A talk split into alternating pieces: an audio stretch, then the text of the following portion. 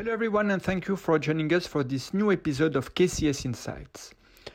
Global equity markets continue to power ahead with a big rebound of the Nasdaq last week as investors shrug off the rather weak start to the earnings season in the technology sector.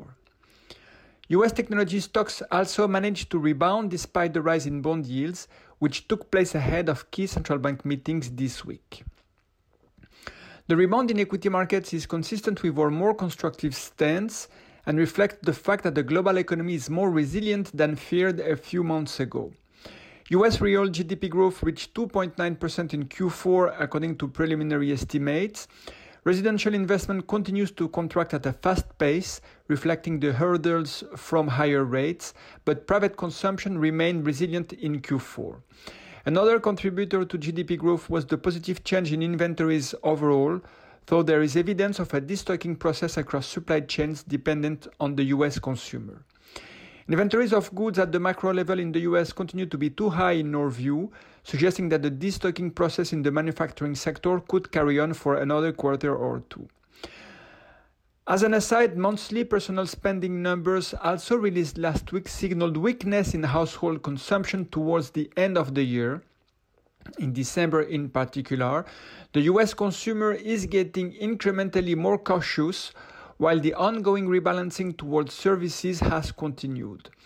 Our disinflation call, on the back of higher supply and softer demand, is thus in full swing on the goods side and is likely to broaden to services as the reopening boom fades. Then in the report this week, we update our target prices for the S and P five hundred and the Stoxx Europe six hundred by end twenty twenty-three. The January rebound leaves limited upside from here in a context where we continue to expect earnings expectations to be revised down and valuations have been on the rise lately. We still find a high single-digit upside for European equities before dividends for the rest of two thousand twenty-three. The key events of the week will be the monetary policy meetings of the Fed, the E C B and the Bank of England.